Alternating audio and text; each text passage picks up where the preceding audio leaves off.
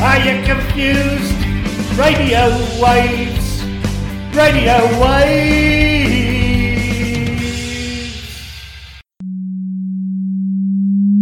Welcome to the Astrophys Podcasts. Today is Thursday, the twentieth of October, two thousand sixteen. My name is Brendan O'Brien, and the title of this week's episode is Science is a Verb, Not a Noun. We take a good look at the C S I R O Parkes Radio Observatory when we talk with operations scientist John Sarkissian. Each session we'll have co-presenters, we'll have a special guest from both the professional and amateur fields of radio astronomy. We'll have a news roundup, a history and theory session from Nadezhda to wrap up each show. We'll hear about what's up in the observable sky when we talk with Doctor Ian Musgrave of AstroBlogger fame. So let's get stuck right into today's show.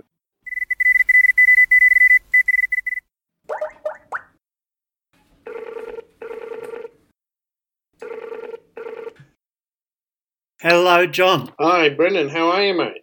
Very good, thank you. How's everything going? All very good here in northeast Victoria. Okay, that's right. So it's a beautiful day. I don't know if you can, I've got the video on. You can see the telescope behind oh, me there. Wow, that's fantastic. Yeah. What a view. Yeah, that's on my bucket list. Another one of the many places I want to go. Yeah. Today it gives me great pleasure to speak with John Sarkissian, who is the operations scientist at the Parkes Radio Telescope. Now, John, can you tell us, how did you first develop an interest in science? Okay, well, it actually goes back some some time, um, in fact, to the twenty-first of July, nineteen sixty-nine, I guess. Um, at the time, I was six years old and in first class, and with my fellow classmates, I sat cross-legged on a cold wooden floor in the school assembly hall and watched Neil Armstrong and Buzz Aldrin walk on the moon. Little did I know at the time that the very place that was receiving those television pictures and beaming it to six hundred million people around the world would be the place that I'd end up working at some thirty or so years later. And so I guess you could trace my interest in science back to that, but I really didn't get into it until about fifth class or so when, as part of a library assignment, we were taught how to use a library to research information, and the teacher asked us what we wanted to research so that we could go into the library and look up the information, learn how to use library cards and things like that. Very good, John. I was born in nineteen sixty-two. In fact, the day I was born was the day Mariner two was launched to Venus, the very first interplanetary space probe. And so you could say I've had it in my blood to, you know, be interested in space and space travel and so on. I do understand how that can inspire you to do science and astronomy. Fantastic, John. And then after your time at school, you moved on and did a Bachelor of Applied Science in Physics. Were you already heading into radio astronomy at that stage? Yeah, no, I At that time, I started work at I B M in the mid-eighties, and I thought I really should be doing a degree that's more applied and so on, so I could apply it to my work there and so on. And I did the applied physics because it was very hands-on. I'm a very hands-on sort of person. I, I really like that. I don't like just sitting down and not getting involved. You know, I like to, to make things and fix things and, and play around with it. For me, science is a, is a verb. It's not a not a noun. Um, you've got to get your hands dirty to do it and tinker with the tools and so on. You know, as a, as a young man, I, I built my own telescopes, optical telescopes, and made little crystal sets and things like that. So I wanted something hands-on, and an applied physics course was just ideal for me. I'd always been interested in astronomy since fifth class when I did the library project. My project was on astronomy. At the time, I didn't know what it was, what it was called. I said, I told the teacher I'll do the sun, the stars, and the moon. And she said, oh, you want to do astronomy, John? and, so, and luckily, another boy in the class wanted to do space travel. And so she said that, well, since we're doing something similar, why don't we work together? And his name was Hamish Walsh, and, and we ended up becoming really great friends and egging each other on. And the first task we did in that library assignment was to look up NASA, find out what it actually meant. I had no idea at the time. I found the book, Challenge of the Stars, by Patrick Moore in the library. Yes. And it had an official commendation by NASA.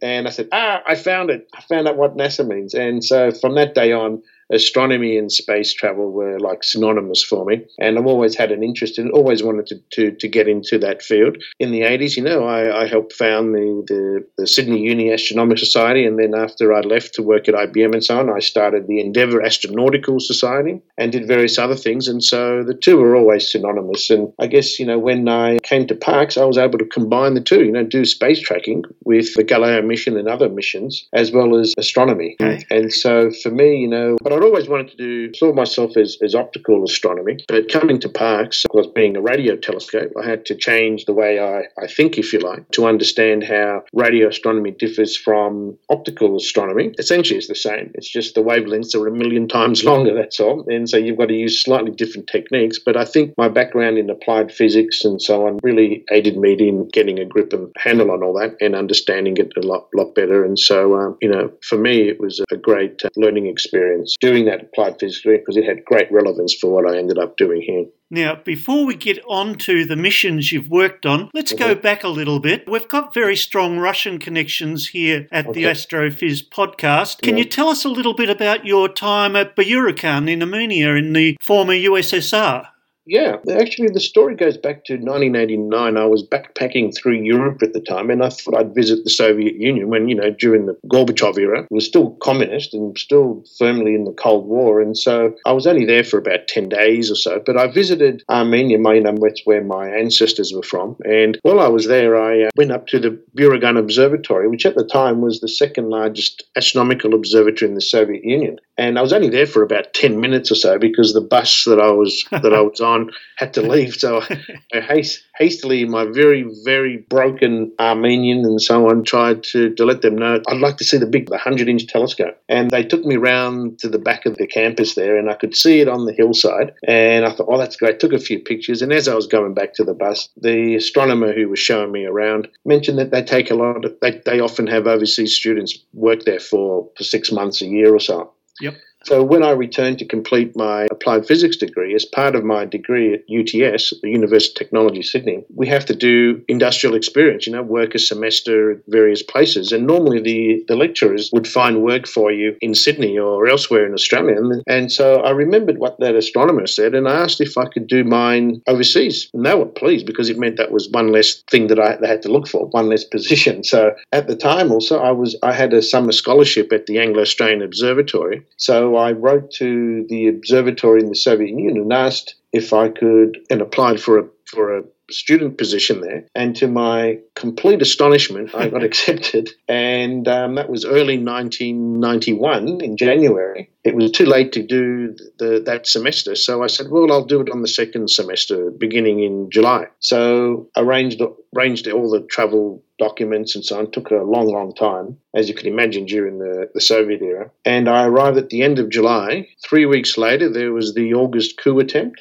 Yep. Um, where the hardliners tried to overthrow Gorbachev, which failed. About three weeks after that, there was a, um, sorry, four weeks after that, there was a referendum, independence referendum in Armenia. So it, it actually seceded from the Soviet Union. And then on December the twenty-fifth, Christmas Day, the Soviet Union ceased to exist. Yep. And in January, the following month, my work completed, I came back home. Little did people know that I was there on covert operations, uh, destroy the Soviet empire. So if anyone had told me before I left that by the time I returned to Australia, six months later, there'd be no more Soviet Union, I would have thought they were crazy. Honestly, I would have thought they were crazy. It exactly. seemed such a such a preposterous thing, you know, that this mighty Soviet Union would all be gone within months. Actually see it happen, to be there at the time and to see an, a nation suddenly collapse and disappear, the economy collapse, entire nation impoverished, that was truly eye-opening. The observatory I worked at had eighty-eight astronomers. By the time I left, there were no, there was no one working there. Oh. There was no power, no electricity, no yeah. fuel, no no food, no water. Astronomers weren't paid for, for several months. It was freezing. I got very, very little done, actually. Um, I had a whole list of things that I was to do when I was there. And unfortunately, because of the, the very dramatic and historic circumstances, the, the events that occurred, I wasn't able to complete everything. So I remember when I returned, I went to went back to my A A O offices and completed all my tasks in in two days. It really was an eye-opener on how astronomy is done around the world, you know, comparing it with, say, Australia and with the, the, the powerful Soviet Union. So even though I didn't get much science done, I learned I learned much more than I thought I would. And, of course, it was a great experience. And, yeah, and I maintained contacts with the astronomers there, but also in, in Moscow. Um, I knew some astronomers there and visited them. At one point, I was to go to the big sixty-four meter antenna radio telescope at Yevpatoria in yep. the Ukraine, Crimea. But because of the, the coup and the establishment of the Commonwealth of Independent States, it was suddenly a different country. Yes. And uh, I didn't have a visa to visit the Ukraine, so I couldn't go. I was very upset. So the astronomers said, well, we're going to the big Special Astrophysical Observatory, a six meter telescope at Zelenchitskaya in the Russian Caucasus, which at the time was the largest optical telescope. But with just two weeks before we were to go, um, they cancelled my, my trip there because they were very worried that I might be kidnapped and ransomed, exactly. being a Westerner, yep. um, because the nearest airport to the site was in the neighbouring republic. Of, even though Zelenchitskaya was in Dagestan, that you had to land by plane in the, in a, in a neighbouring republic and then catch a bus to the observatory, and that republic was Chechnya. And, of course, the fighting broke out at that time. Yes. And they were very worried that I might get kidnapped and ransomed, and, um, in fact, some Westerners were, and so it, it wasn't a misplaced concern. Again, I was pretty disappointed. I couldn't I can go, imagine. but but I did get back in one piece to Australia, so I'm grateful for that. Excellent. Now let's move on, John, and move on to your early work at Parkes with Galileo. Mm-hmm. Okay, well, twenty years ago this week. Yep. Um, I started work at the telescope on the twenty-third of October, nineteen ninety-six, to, as a Galileo operator, because as you you may be aware, the NASA's Galileo spacecraft was, when it, soon after it was launched, the, the, the big high-gain antenna failed to unfurl properly. It was supposed to open up like an umbrella. That's right. But it was yep. stuck, and re, despite all the best efforts of NASA and J P L, they just couldn't get it to unstick, and that was going to... Um, they were actually facing disaster because without that antenna, they couldn't transmit the high-volume data that they wanted to send back from Jupiter. Yep. Um, the antenna, the high-gain antenna, which operated at X-band around eight point four gigahertz, was designed to transmit one hundred thirty-four thousand bits per second right. back to Earth. But without that, they couldn't do that. And so there was a small S-band antenna operating at around two point four gigahertz, but it was very low power and omnidirectional, and they could only get ten bits per second from uh, of data. So, you know, ten bits compared to one hundred thirty-four thousand bits, well, you know, that was staring disaster in the face. But fortunately, it took several years to for the spacecraft to get there because it went on a long circuitous route, you know, where gravity assisted the Earth and Venus and so on to get there. Yes. That they had plenty of time to come up with a solution, and the solution was to array or link so that not just the big antennas at, at the NASA tracking stations around the globe, but also include Parkes in that also, so that by linking this, the instruments together, they could boost the received signal strength and increase the bit rate from about ten bits per second to one hundred sixty bits per second. Now, that may not seem like a lot, but it's it, it's it's nothing compared to one hundred thirty-four thousand bits, but it's better than ten.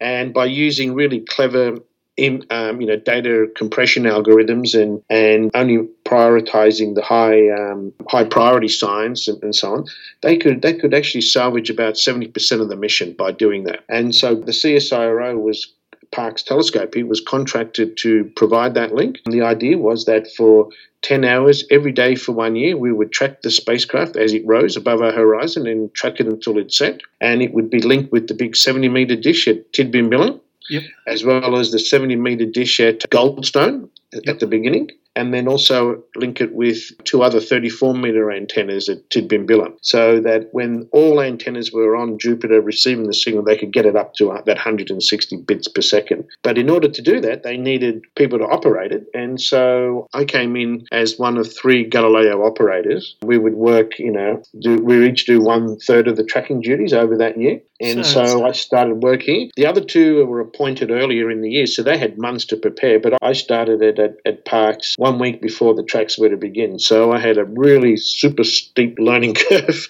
And when I first started, I thought, oh, what have you done, John? You've bitten off more than you can chew. But I remember just thinking, you know, look, no, just treat it like it's a small telescope. The principle's the same. So just scale it up, John. Don't, don't let it, don't be intimidated. So, yeah, we began the, the, the formal tracks. Actually, I'm, I've got the date here. The twenty-eighth of October, nineteen ninety-six, and it went until the sixth of November, nineteen ninety-seven. So I was originally here for that one-year contract, but during the time that I was here, the person who was managing the tracking operations resigned and left, and I was asked to, to take over from him and was, you know, assume his, his duties. And so, so when the contract was completed, they advertised that position formally, and I'd been doing it for, for almost a year, so I, I was very pleased that I, that I was able to get the job. So I, I joke now that I'm twenty years into my eleven-month contract now.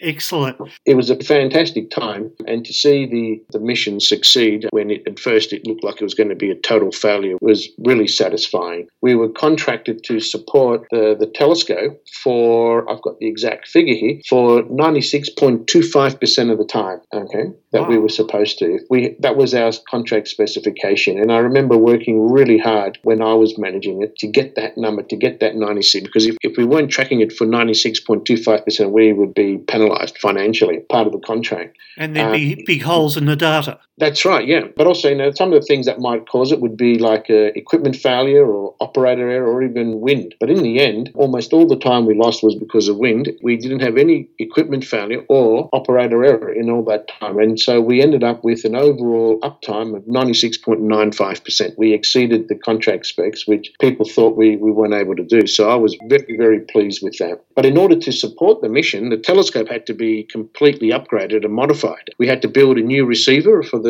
for the telescope to operate at S-band, very low noise. It was only about eighteen Kelvin, I think. It was very, very, uh, and very cold, cryogenically cool. But also we, we built a new focus cabin for the telescope. Yep. The new cabin was double the size and weight of the old one and could house several receivers in the, the focus cabin and move any one of them onto the focus within a minute or so, whereas in the past you'd have to dismantle it and bring it down and take the new one up and assemble it. You could spend a day doing that. But because they only, they only needed us to track Galileo for ten hours a day, if we only had the one receiver, then we couldn't really do much else with the other fourteen hours. So we told NASA, A T N F, the Australian Telescope National Facility, our division of C S I R O, told NASA, sure, we can do it, but you'll have to rent it for twenty-four hours a day because the remaining fourteen hours was pretty much unusable with that receiver. Yep. And so NASA realised if they spent three million dollars financing the construction of new focus cabins so that we could move receivers on and off very quickly, that would be a good option because then we we change receivers and do radio astronomy for the remaining fourteen hours and then switch back again very quickly for the next Galileo track the following day. And so we did that, and then so NASA spent three million dollars financing the construction of the new focus cabin, and then they rented it ten hours every day for one year.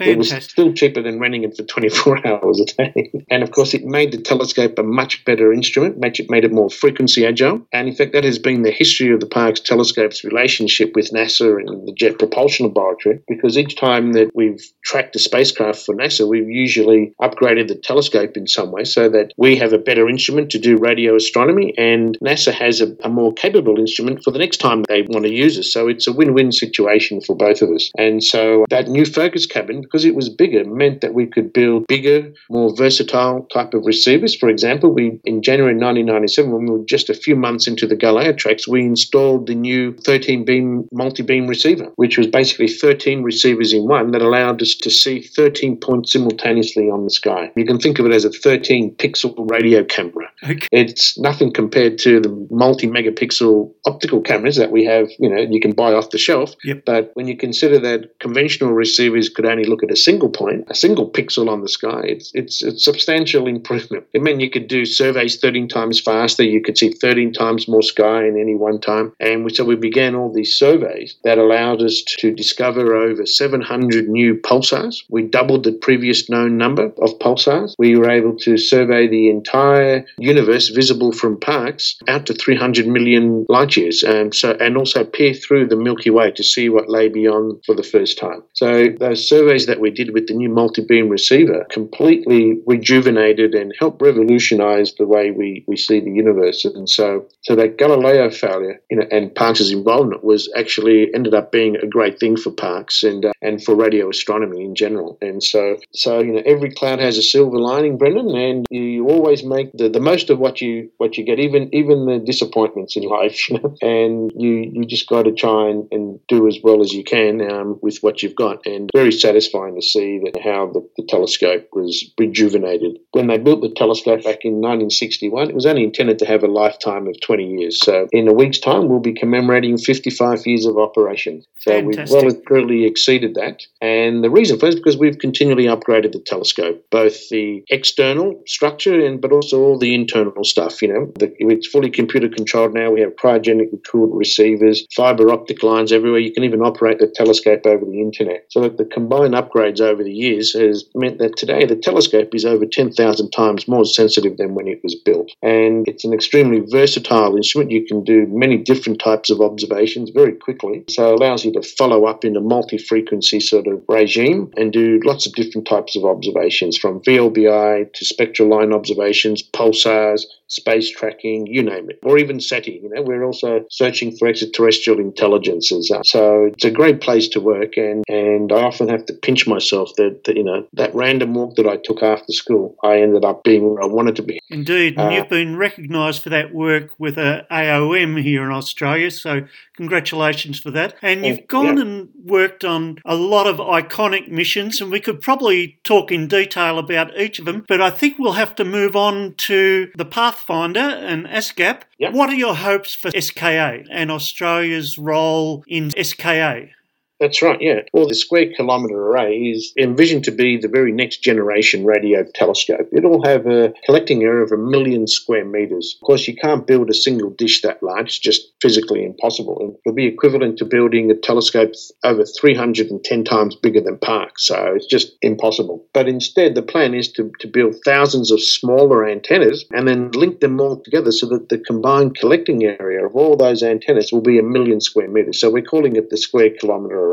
Yep. Australia was hoping to host the facility in Western Australia, but a few years ago, back in two thousand twelve, the decision by the consortium of twenty countries who have come together to build it was that they wanted to build it in South Africa, and so that's going ahead. The stage one, hopefully, should be construction for that, which is up to the ten percent of the S K A. Will be construction for that will begin shortly and hopefully be completed by twenty twenty. They'll then pause for a year or two to see how it's all going, and then then then look for commitment to continue for to the rest. But in our bid to win the, the hosting rights for the S K A, our division of C S I R O, the Astronomy and Space Science Division, built a, a Pathfinder instrument at our chosen site in Western Australia, about three hundred fifty kilometres east of Geraldton in Western Australia. It's a very, very remote part of the, the country in the Murchison Shire, and very free of radio frequency interference, which is what you want for an extremely sensitive instrument like that. And so we're building there. We, we built there thirty-six antennas, which we called the Australian Square Kilometre Array Pathfinder. Yep. As a pathfinder for the S K A, so that once it was built, we could demonstrate that we could build the S K A and operate it and so on, so that hopefully we would win the, the major bid. We missed out on that, but we're still completing the, the pathfinder, which we call ASCAP, Australian Square Kilometre Array Pathfinder, and we're actually nearing completion for that. By um, about this time next year, all thirty-six antennas should be have their what we call phased array feed receivers on them. At the moment, we have twelve antennas with those feeds on, and just a, a week or so ago, we We began early science with those twelve antennas. And so as, as each new antenna has these new radio receivers installed, we'll bring them online and progressively increase our, our scope, if you like, um, until we have all thirty-six operating by about this time next year, or sooner if we can manage it. So I'm a member of the, the ASCAP operations team, so we'll be operating the telescope remotely. You don't, we don't want people to visit the site, because as soon as you, you introduce human beings, you'll be introducing radio frequency interference, because invariably you're going to need equipment to yep. support them and, and so on. So we don't want people to visit the site. So all operations will be remote. And we began regular remote observations, I think, just last week. And things are progressing pretty well with some pretty good initial results from the early science. And we'll just be ramping that up over the next year until full operations with the full array begin about this time next year. Thank you so much, John. Would you like to finish off with a personal rant or rave? The science is always done by, by wealthy countries, wealthy organizations and so on. What I learned when I was in the Soviet Union was that when an economy collapses, science comes to a grinding halt. Yep. Because people have other priorities. Only wealthy countries that have sufficient surplus wealth to give you a few crumbs here and there to do to do science are the ones that actually do science. Yep. And so I always advise astronomers that if you want to do astronomy, make sure your country is wealthy. Okay? Okay. Because you won't be doing any astronomy if there's no money. The history of science is that, you know, society needs sufficient surplus wealth to do science. Countries have other priorities. You know, when you're hungry, you don't you don't think of science. You think of where the next meals coming from. And I said, I saw that firsthand. You know, the observatory went from being at Burigan, the second largest observatory in the Soviet Union, to having no one work there. It took over ten years for it to get up to maybe ten, twelve, fifteen astronomers, but it's never back to where it was. And so, you know, science is an extremely worthwhile, it's a cultural pursuit. You know, people often ask, you know, why do you do science? You know, what, what point is it? You can always rattle off, you know, the, uh, the spin-offs like Wi-Fi and, and other things, you know, that come from it, like from astronomy, for example, okay? But essentially, it's, it's a cultural think. Why do you listen to music? Why do you watch sport? Why do you go to concert? You know, you could live long, happy lives with, or long lives without any of those, but it'd be a miserable life.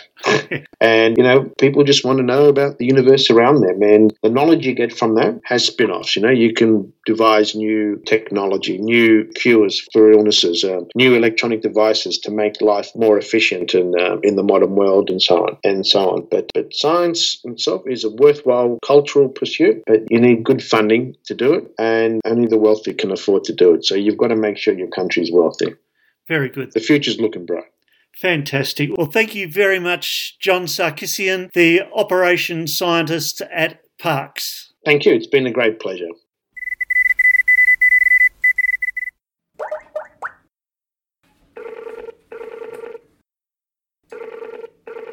Hello, Nadezhda. Hello, Brendan. How are you? I'm very well, thanks, Nadezhda. What are you going to tell us about today? Well, today I am going to tell you about George Antonovich Gamow and the discoveries that were made leading up to the prediction and discovery of the cosmic microwave background by Penzias and Wilson. Okay. Well, the microphone's all yours, Nadezhda. Take it away. Thank you, Brendan. So what we are talking about today is cosmology, the study of the whole cosmos and the universe. So first, we will define what the cosmic microwave background radiation actually is. It's the leftover radiation from the time of a recombination era. So because we have the Big Bang and we understand pretty much everything has happened up until one fraction of a second, and it's a very short fraction of a second after the Big Bang. So we know what has happened up until ten raised to the power of thirty-five. So if we take one second and divide it by ten to the power of thirty-five, then we have a very small fraction of a second. Well, we know what has happened since that point onwards. We don't know what happened actually at the Big Bang. So from that point on, we have a very hot and very small universe. And it expands. It inflates at an incredible rate. Eventually, it cools down to three thousand degrees, and then the atoms formed. And hence, photons could travel easily now. It's what we call a transparency time. So the universe up until that time was opaque. Now, when the universe was about three thousand degrees Kelvin, it was an orange hue. Now, that expansion has been going on now for almost fourteen billion years. And as it expands, the wavelength has redshifted, and instead of being an orange hue for the background, it is now in the order of microwaves as it cools. The temperature of a cosmic microwave background is two point seven two five degrees Kelvin. Now that is very cold. Gamow, in nineteen forty-eight, predicted that the C M B would be about five degrees. So he was uh, close, but no cigar. A group from Princeton University was looking specifically for this cosmic microwave background. Meanwhile, two other researchers, Penzias and Wilson, had a radio telescope. It was a horn antenna, and they kept on getting this hiss in every direction, no matter where they pointed their device. They kept on getting this background hiss, and they didn't know what it was. They checked their circuitry, no dice. They checked if there was pigeon poo inside their horn antenna, and they polished it and got rid of every speck of dust. But still this background radiation remained. It was a big puzzle for them. So now we will step back a little bit and go back to the time of Hubble. Hubble told us the universe was expanding, and George Antonovich Gamow took the thinking a step further. You see, if we take a film of the expanding universe and play the film backwards, the universe gets smaller and smaller, denser and denser. Now, when you compress gas, it gets hotter and hotter and hotter, and at some point that density is so strong that even photons are trapped inside a sea of particles and energy, and the universe is essentially opaque. Now we run the film forward again, and when the universe has cooled sufficiently, the atoms can separate out and the photons can travel freely. And from that point on, the universe is transparent, and that light, those photons, from the moment the universe became transparent, are still there. It is still detectable and has a temperature of two point seven two five degrees Kelvin. Gamow predicted five degrees, not too bad in nineteen forty-eight for a theoretician. However, not many people had read about his team's prediction. So, we're in the nineteen sixties now. Penzias and Wilson are still puzzled by this background hiss they were detecting in every direction, and someone suggested they should telephone Professor Bob Dickey at Princeton University. You see, Dickey and his team were already looking for the cosmic microwave background because they had also had a theory that an early, hot, dense universe would release background radiation. They had not finished constructing their detecting instrument, but Penzias and Wilson had already found what they were looking for. Dickey came off a telephone to Penzias and said to his colleagues, "Boys, we've been scooped." So now it is all history. George Antonovich Gamow made the first prediction of cosmic microwave background, but he did not get the Nobel. The Nobel Prize went to Penzias and Wilson, who found it accidentally. It is so serendipity, Brendan. I love this story. I think it is a funny story, but science is like that. Perhaps not so funny for George Antonovich Gamow, I am thinking. But that's it, Brendan. Bye for now. Thank you, Nadezhda. See you next week.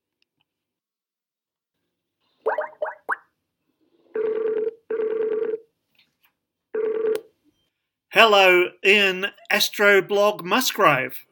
Hello, Brendan. How's things going? Excellent. Thank you very much. So, can you tell us what's up in the sky this week? What's up in the sky this week? Strangely enough, Venus and Saturn and Mars, exactly like it's been for the past few weeks. Venus is higher in the sky than it was. The pair, the triplet of Venus, Antares and Saturn remains rather spectacular looking. I saw that straight line. It looks fabulous. It looked fabulous. For those who were in Tasmania, they actually got to see on the night of The, the night of the straight line. Not only did they get to see the straight line, and luckily for them, they also saw a, the International Space Station pass, but they also got to see a little bit of an aurora as well. So they got uh, a triple whammy. The, tr- uh, was the really trifecta. Quite, quite they got a trifecta. So quite a few people got clear skies and got some really beautiful experiences. I was actually down the beach for that, and not only did I get the International Space Station going above the trio, I managed to get the reflection of the trio in a tidal pool off the beach. And the you know how you get the what's called the ladder to the moon, the the, the lighting of the moon uh, in the ocean. Yes, uh, I managed to get the same effect with Venus. So you had uh, Venus, Antares and Saturn, then the, the pathway to Venus of the light of Venus in the ocean, and then the, the reflection of the three in the ocean itself. So it was a really amazing effect.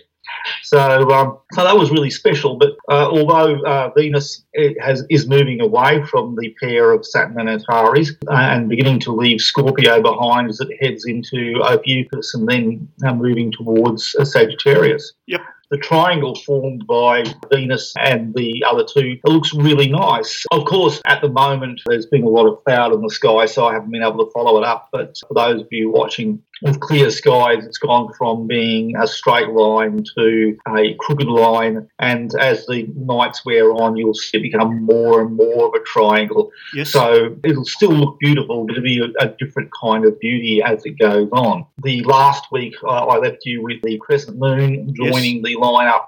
This week starts with the crescent moon forming a diamond shape, Antares, Venus, Saturn, and the moon itself. Yep. Looking very, very nice. And then the moon moves further up, uh, leaving the uh, the trio behind as it heads towards Mars. And on the sixth of November, yes, the moon is closer to Mars, and then it moves further away, waxing as it goes. But keep your eye on Venus for the moment, because as Venus moves away from Antares and Saturn, it's moving through some interesting territory. If you have a pair of binoculars, you'll see that Venus is actually with the same binocular field as a globular cluster known as M nineteen. At the start of the week, it'll be uh, relatively close. It'll move away during the week. Now, in this sense, it's following the path of Mars that we talked about earlier in the uh, podcast. However, because Venus is so much brighter, astrophotography of pairing of uh, Venus and M nineteen will be extraordinarily difficult. The brightness of Venus will really overwhelm the dim globular cluster. Okay. You should be able to, to see it with your unaided eyes, but trying to take photographs will be really, really difficult. Okay. And then on the fifth, as you watch it, Venus is moving towards a bright star called Theta Ophiuchi. Yep. It's not very bright. It's relatively bright. It's about magnitude three. But on the fifth, it is very close. It's not actually right on top of it. It'll be something on the order of, of fifteen arcseconds away, which is, you know, pretty close. Yep. But looking at it with your unaided eye, it'll it'll completely disappear in the brightness of Venus. So that'll be something to watch. And also, speaking of close encounters, if we go to, we've been neglecting Mars. Mars has faded enormously since we've been talking about it. It's gone from being a really bright and recognisable object to a dim ember, much faded, but no longer quite. It is still one of the brighter objects in the sky, but it's yep. no longer outstandingly bright. On the seventh and eighth of November, it's going to be quite close to a smallish globular cluster, M seventy-five. So M seventy-five is not very uh, bright. It's magnitude eight point six. Very good. Now, Ian, do you have a tangent for us? It's rising in part from the fact that now Venus is quite high in the evening sky, where the sky is very dark and Venus is very bright, and it's really quite obvious. And also from some of the things that have been occurring on Facebook groups at the moment. Yep. Now, the last time Venus was obvious in the evening skies, we were getting lots of really weird reports coming out. One from my suburb where Venus was reported as being a flare. Yes. and there's been uh, uh, quite a few reports on Facebook of uh, interesting things where a variety of, of uh, objects have been reported in uh, camera photographs as being a mysterious possible planet. Now that the, the hunt is on for Planet Nine, there's been a renewed reporting of weird objects in uh, photographs as being potential Planet Nine. Not to mention, uh, not to mention Nibiru. Let's not mention Nibiru. um, and, and I thought I'd just talk about things to do before you report something as being a planet. Yep. Now, let, let's.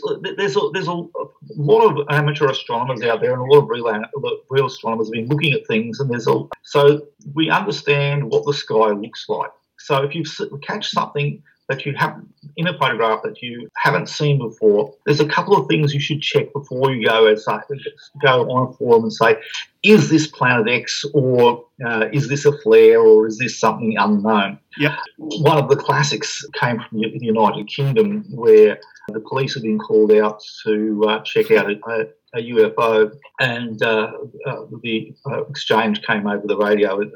Uh, have you checked out this object?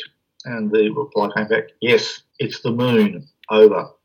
uh, and the first thing you should do is check out an astronomical almanac. Yep. Now, in these days of uh, smartphones, there's all these different astronomical planetarium programs you can get on your phone. I've got uh, Google Sky. Uh, there's also The Sky, Real Sky, and a whole bunch of things you can get on your phone, whether it's a, a, an iPhone or an Android phone. There's a whole bunch of things you can, within five seconds of finding something that you don't understand, uh, don't recognise in the sky, check it out on a Google application. Yes. Uh, if you if you don't have a something on a mobile phone, there's a range of free astronomical programs. I use Stellarium extensively as a free program. We've mentioned this before on this program. I use Stellarium extensively. I also use a number of other programs. Programs. Celestia also, is another free one that's very good. Celestia is another free one, but there's also, again, The Sky. There's a free version of The Sky. Uh, there's a whole range of them that you can use, which uh, you can download and check. Uh, when, you're, when you're looking at something, it's always a good idea to make sure you know which direction you're facing, uh, what the time is. We've also talked about Heavens Above, and we've talked about CalSky last week. Uh, these are uh, programs for matching satellites against the sky, just in case what you're looking at is a satellite. And the other thing is to check to see that it's still there the next night. If it's a real planet or, or a star, then it should be there the next night. If it's moved, the planets move, stars Stars tend, uh, don't under normal circumstances against the background stars. Yes. So you should be able to track its movements. Comets, for example, uh, people seem to be under the impression that comets whoosh by, whereas no, comets do move uh, rapidly with respect to the background stars, but they move rapidly in the sense that they will, they will uh, be in a different position from night to night, but they don't whoosh across the sky in a few minutes like, say, a meteorite. So it should be there the next night in a different position. You should be able to track it. Um, same goes with planets. If you can only see it in the back of your, your camera and not with your unaided eye, uh, then there's probably an issue. You're probably seeing an artifact in the camera. Yes. If, check your camera. The camera artifact's a really big issue. So there's a range of things you need to do to make sure that what you're seeing is something real before you go running off and uh, claiming that you're seeing a new planet. And the good news for anyone out there that's having any problems with their equipment, just remember that whatever problem you've got, someone else has had that same problem previously. So a good place to start is just to look on forums on the internet, to try social media, and it, inevitably you'll find some way of solving your problem just by seeing other people's solutions. Okay. Well, thank you very much, Ian AstroBlog Musgrave.